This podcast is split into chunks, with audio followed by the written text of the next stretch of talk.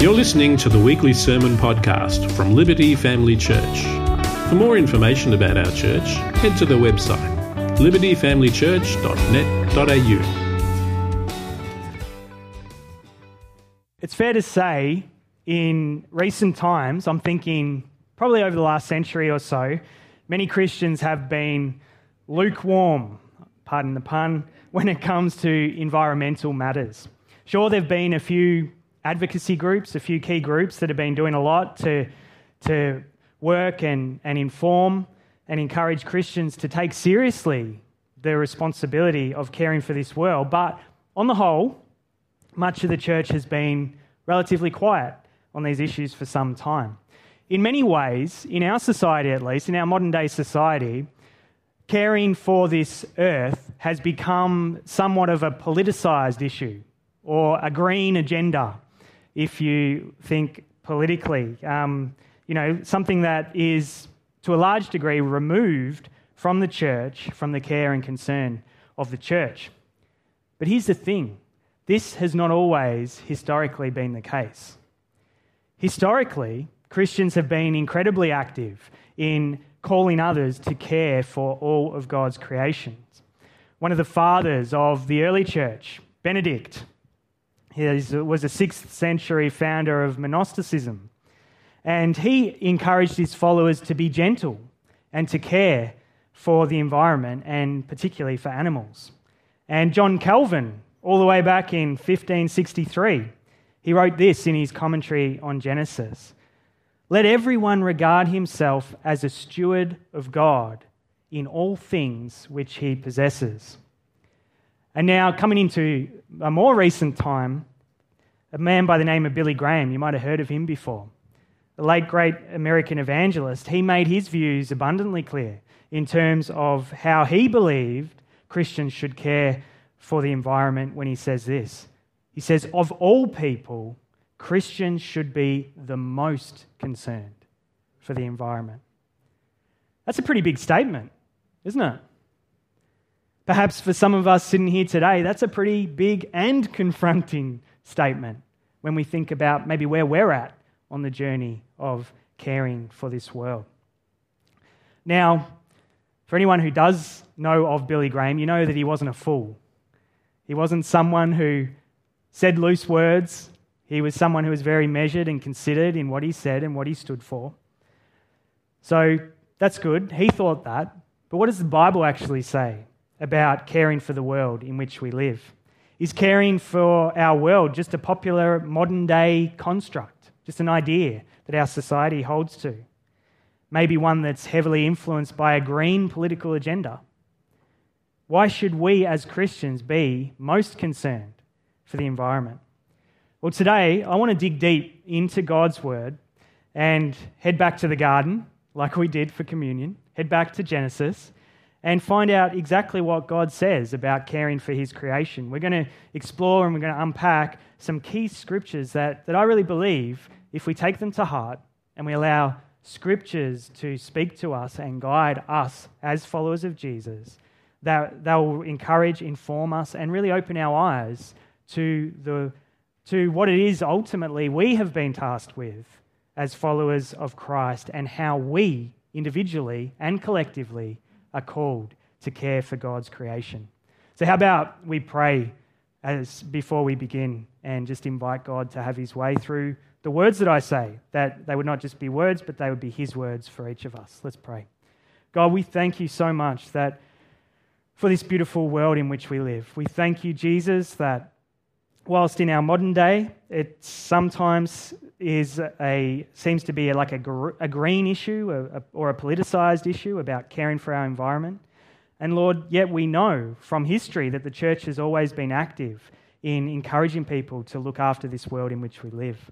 So, God, today, as we open up your word to see what you say, to see what your heart is for this world, and also for our part to play in it, we pray that you would speak to us through what I say so that we would be encouraged, we would be challenged, we would be stirred up where we need to be, so that we ultimately can better love you and love others through caring for this place.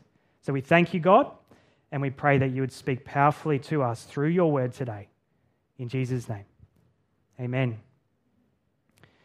Well, Billy Graham had scripture on his side when he suggested that Christians, of all people, should be most concerned for the environment.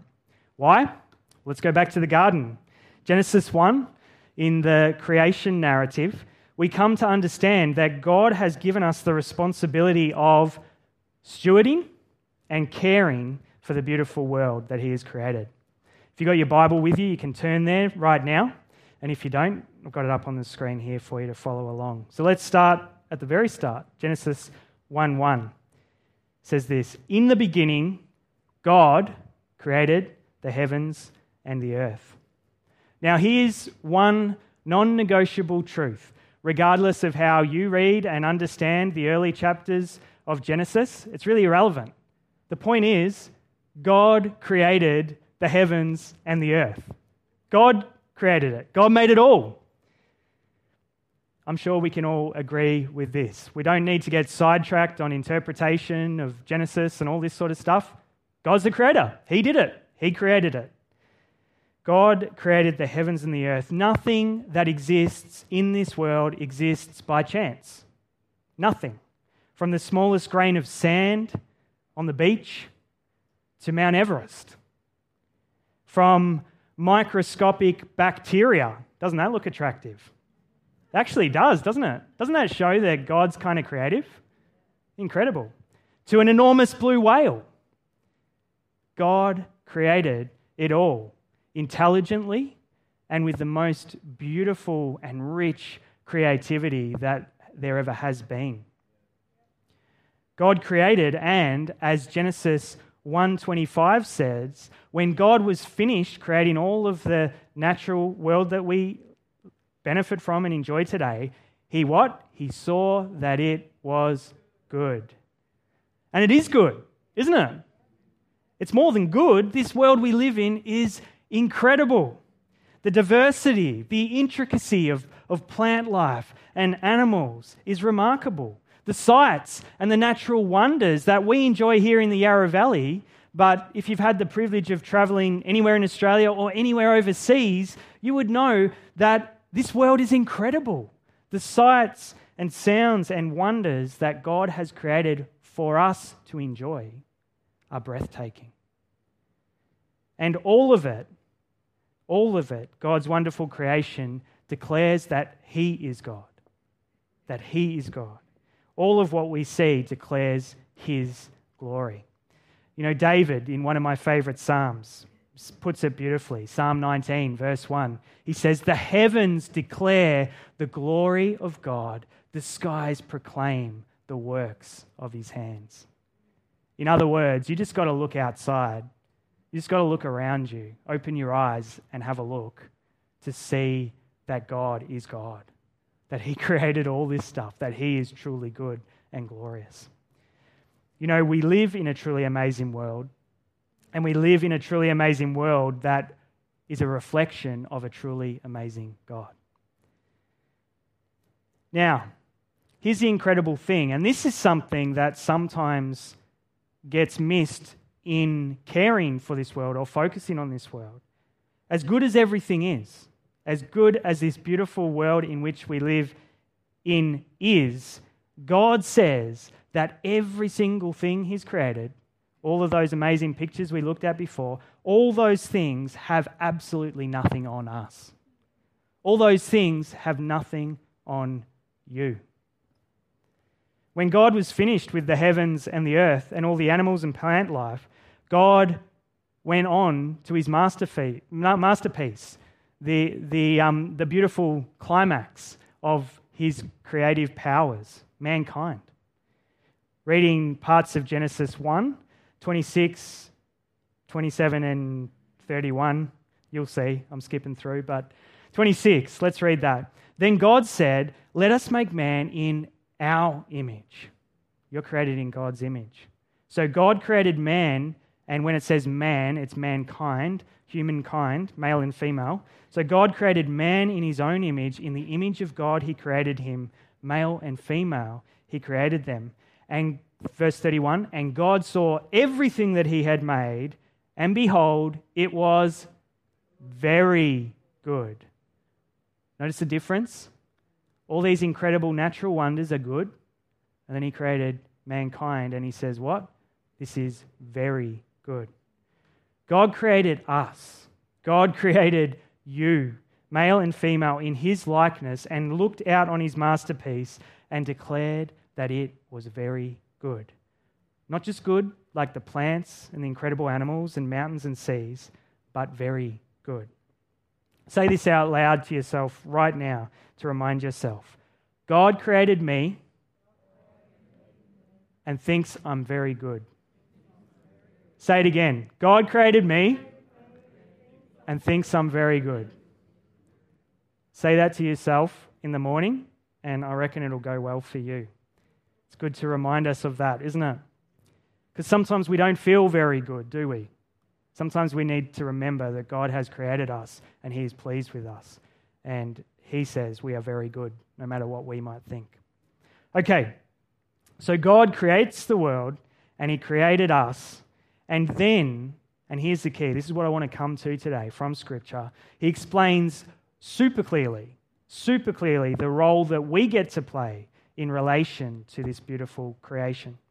In Genesis 1:28, we can read our creation job description if you like. So let's turn there now. Genesis 1:28.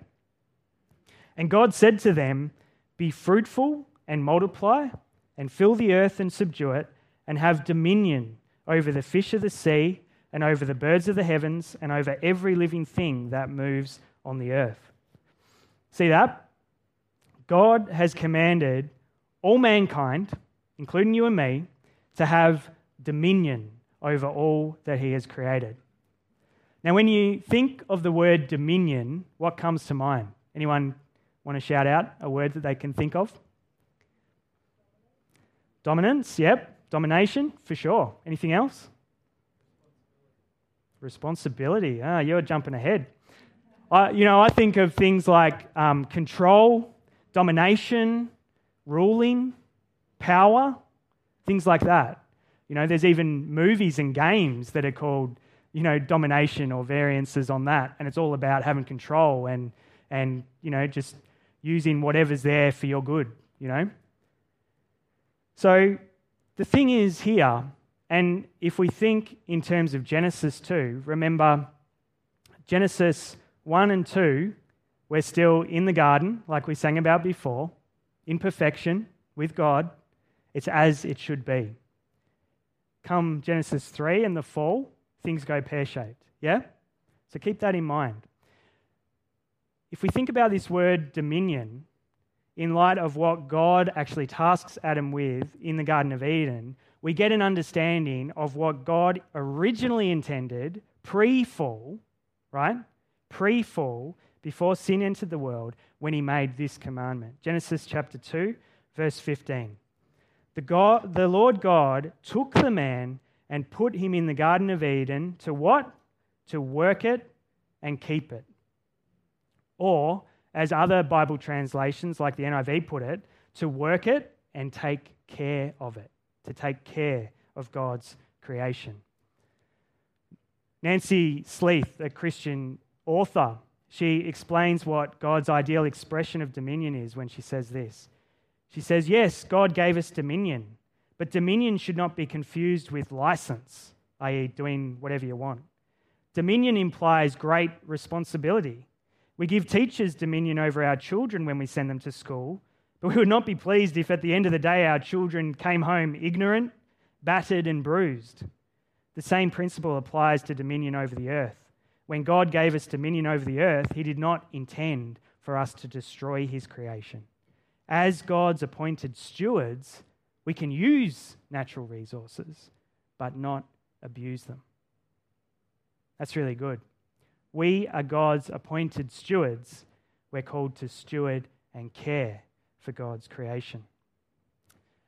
It's really easy to get caught up in this in our modern day existence, isn't it? You know, we get in a place where we think, A, because we are superior, we're created in God's image. We're superior, which is, that's true. We are. That's tick, true. But then we go on to B and we kind of think, well, therefore, because we are superior and, you know, all of this sort of thing, we can just sort of use creation in whatever way we see fit for as a means to an end, you know? Like, oh, well, it doesn't really matter what I do with this world or how I look after it because, you know, well, I'm here now and I don't really need to think about it. You know, it's, it's easy to sort of fall into that trap. And especially with our, as a consequence of the fall, we don't like to think about it, but as human beings, our desires, unless they're redeemed by God, are always sinful. So we're, we're like, we're, we're naturally wanting to exploit and use for our own good at the expense of others and at the expense of horticulture or animal kingdom and all these kind of things as well. So, obviously, from what God has said himself in Scripture, this is not my idea. This is God's plan. This is God's desire. Obviously, just because we're superior doesn't mean we can exploit. We're actually, because we're created in God's image, we're tasked with caring for this creation on his behalf as his stewards. And, you know, sure, we're infinitely more valuable to God than every other living thing and all that sort of thing. And I'm sorry if there's anyone here who, who um, hears that and gets offended, but again, that's not me. That's what God says. God says, You are of far more value than an animal. You are of greater value than a beautiful plant. That's just how it is. That's God's heart. We are created in His image, and because of it, we are infinitely more valuable. Um, and if you want to know more about how Jesus kind of talks to that, check out Matthew 6, where he talks about, um, you know, seeing that he won't provide for all our needs. Look at the birds of the field and that sort of thing. You are of far greater value than they. Yeah? That's one example of many. But here's the thing here's the thing with all of this with authority comes great responsibility. God commands us to care for all that He has created on His behalf. And let me be clear it's a command. It's not an optional, oh, well, I have a passion for environmental issues, so I'm going to care for the environment. No. It's actually just a command. God says, This is what I've asked you to do. Do it. Do it to honor me. We're called to be caretakers of the world in which we live. Here's what Billy Graham said in fleshing out his um, statement. He says, Why should we be concerned about the environment? It isn't just because of the dangers we face from pollution, climate change, irrespective of whether you believe in it, there's no doubt that our world is not like it used to be. There's issues going on. Or other environmental problems, although these are serious. For Christians, the issue is much deeper we know that God created the world and it belongs to Him, not us. Because of this, we're only stewards or trustees of God's creation, and we aren't to abuse or neglect it. The Bible says the earth is the Lord's and everything in it, the world and all who live in it. Psalm 24, verse 1. So, this, this is why, of all people, Christians should be the most concerned about the environment. Because this world belongs to God, quite simply. Because this world belongs to God and God tells us to care for it on His behalf. And, you know, when we do things that God asks us to do, what happens? We actually glorify God in doing it, don't we? When God calls us to not sin in a certain way, He's not doing it to be a party pooper. He's looking out for us and as we walk in accordance with his plans, he is actually glorified. He's made to look really good. Yeah? Do you agree with that? So he commands us to care for this world, to love and glorify him. But here's the thing not only for him, but also to love others, to love other people. By caring for the world today, by caring for the world in 2021, we are quite literally loving our brothers and sisters all over the world who are, and even those who are not yet. You know, people, future generations of people who will walk this planet who are still to come. By caring for God's creation, we are loving God and loving others. All right, so you might be thinking, that's great, but I'm not a hippie, Joel. I'm just not like that. I'm not a greenie. I like red meat. I'm not a veggie. I don't want to go back to a Garden of Eden sort of plant based diet. I'm not into that. Well, I'm not suggesting that that is what you need to do. If God tells you to do it, I recommend doing it. But I'm not suggesting that that's what you need to do. Maybe um, you'd be like me and, and make an intentional choice to not eat as much red meat, knowing the effects that that has on our, on our um, ecosystem and all that sort of thing. But I still eat meat. Um, the Bible says on that particular one that we are free to eat meat and we are free not to. And just like other things like alcohol or things like that, uh, the essential rule is if you are doing something that causes someone else to sin, then you shouldn't do that something. So if you're eating meat at, in front of your vegetarian friends, it might not be might not be something, or someone who's vegetarian but they're tempted to become tempted to eat meat or something like that, and you're not really loving them in doing that, then maybe you shouldn't do that. Just like if you were having a drink, which is nothing wrong to have a drink, I have a drink from time to time, but if you were doing it in front of someone who you knew was an alcoholic, that would actually not be loving, would it? That would actually be sinful. Yeah. Yep. Does that make sense? So, what I'm suggesting is not that we have to throw out everything that we do or forsake a beautiful, tender steak from time to time. I'm not saying that, but what I'm suggesting is that we can all make small shifts in our lives in order to better care for God's creation and better love God and also love others. You know, just think in terms of our church community here in recent years at Liberty. We've made some real shifts to better care for God's creation. You might remember a few years ago now when our cafe area was finished, and we made the decision we, to do away with disposables. We just said, that's it. Line in the sand. We're not having any more disposables. No disposable cups, no disposable cutlery, no disposable plates. No matter how much longer it's going to take us to wash through our pass through dishwasher, we are going to do it. And we did that not to annoy you, although it did initially annoy a few people, I know. But we did that in order to be better stewards of God's creation. It was an intentional shift. You know, we understood that the majority of disposables end up in landfill. That's just how it is. So we decided that we wanted to be better stewards and we made the change. And interestingly enough, you might have heard just recently that our Victorian government have announced that as of 2023, all disposables, plastic straws, plates, etc., are going to be banned. So we're ahead of the game, guys. Good job. It's fantastic. So we're well ahead of the game in caring for God's creation. What about communion? Communion is another great example.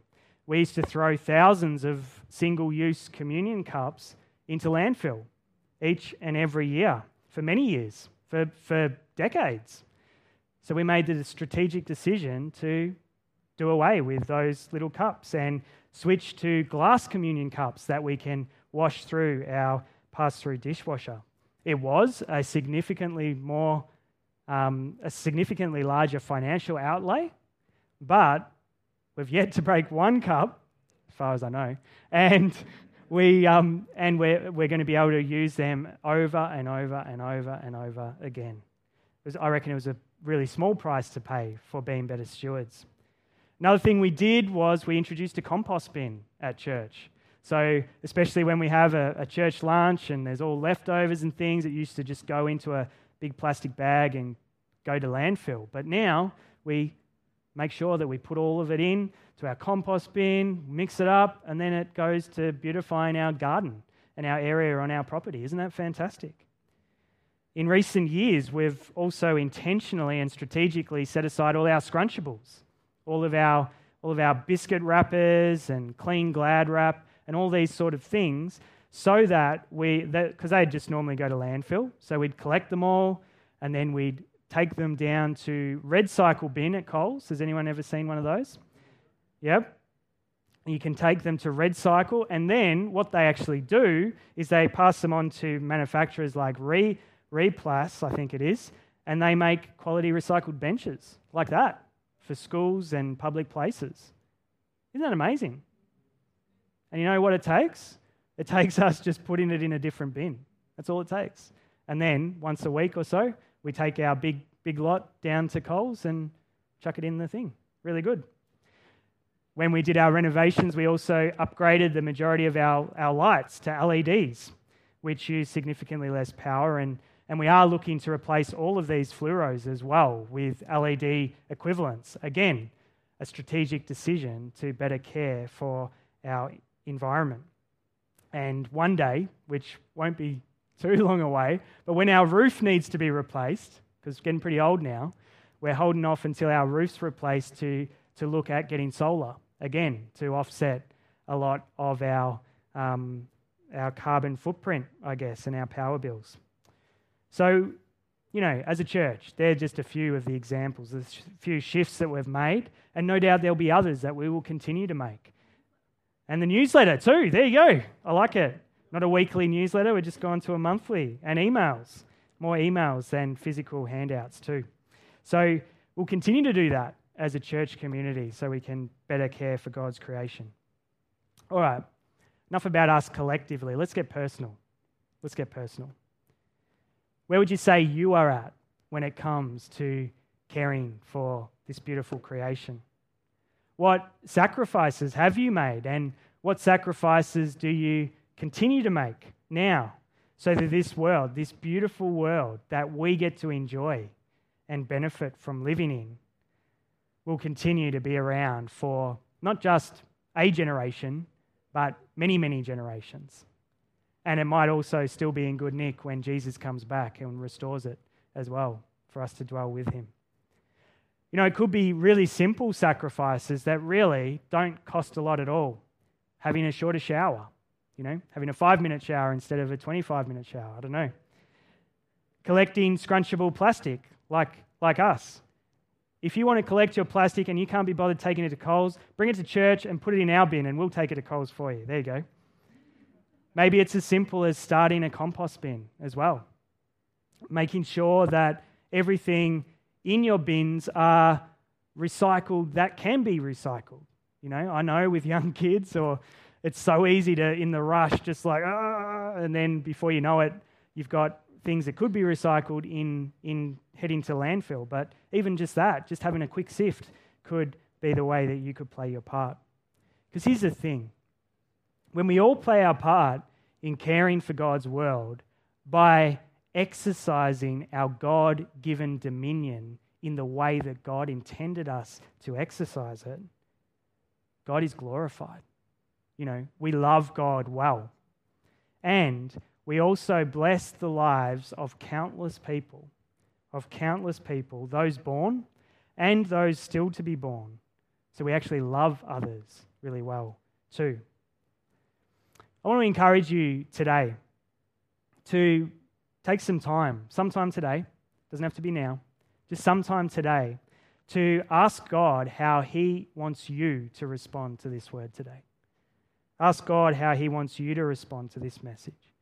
Invite Holy Spirit to maybe plant ideas in your mind or just little simple tweaks that you could make in terms of healthier habits.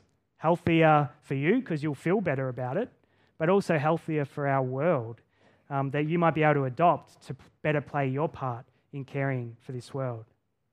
My prayer, my prayer is that we would all become, as Billy Graham puts it, most concerned for the environment and as we become most concerned for the environment, we would be satisfied. We would be satisfied, as Laura said this morning. We, um, God is most glorified in us when we are most satisfied in Him. John Piper, Christian hedonism. Um, but that basically, that we would find satisfaction from simply knowing that we are bringing honour to God and we are doing our part to love others in the world around us too. Yeah? That's my prayer for all of us. So let's pray.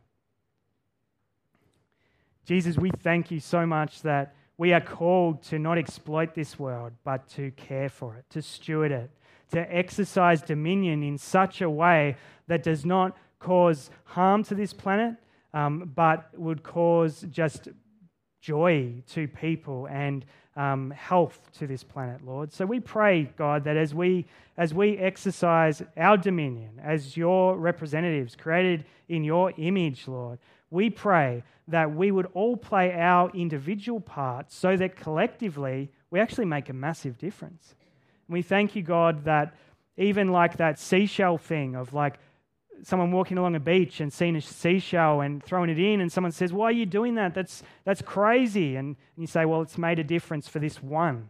Lord, if we all make a difference by playing our bit and, and you know, recycling the one, so to speak, collectively, we actually make a big difference, Lord. And we thank you too, Lord, for the, the positive fruit that has come from our world adopting a greater care for our environment because now our children, our next generations, are getting discipled, so to speak, in better caring and stewarding the resources that we have.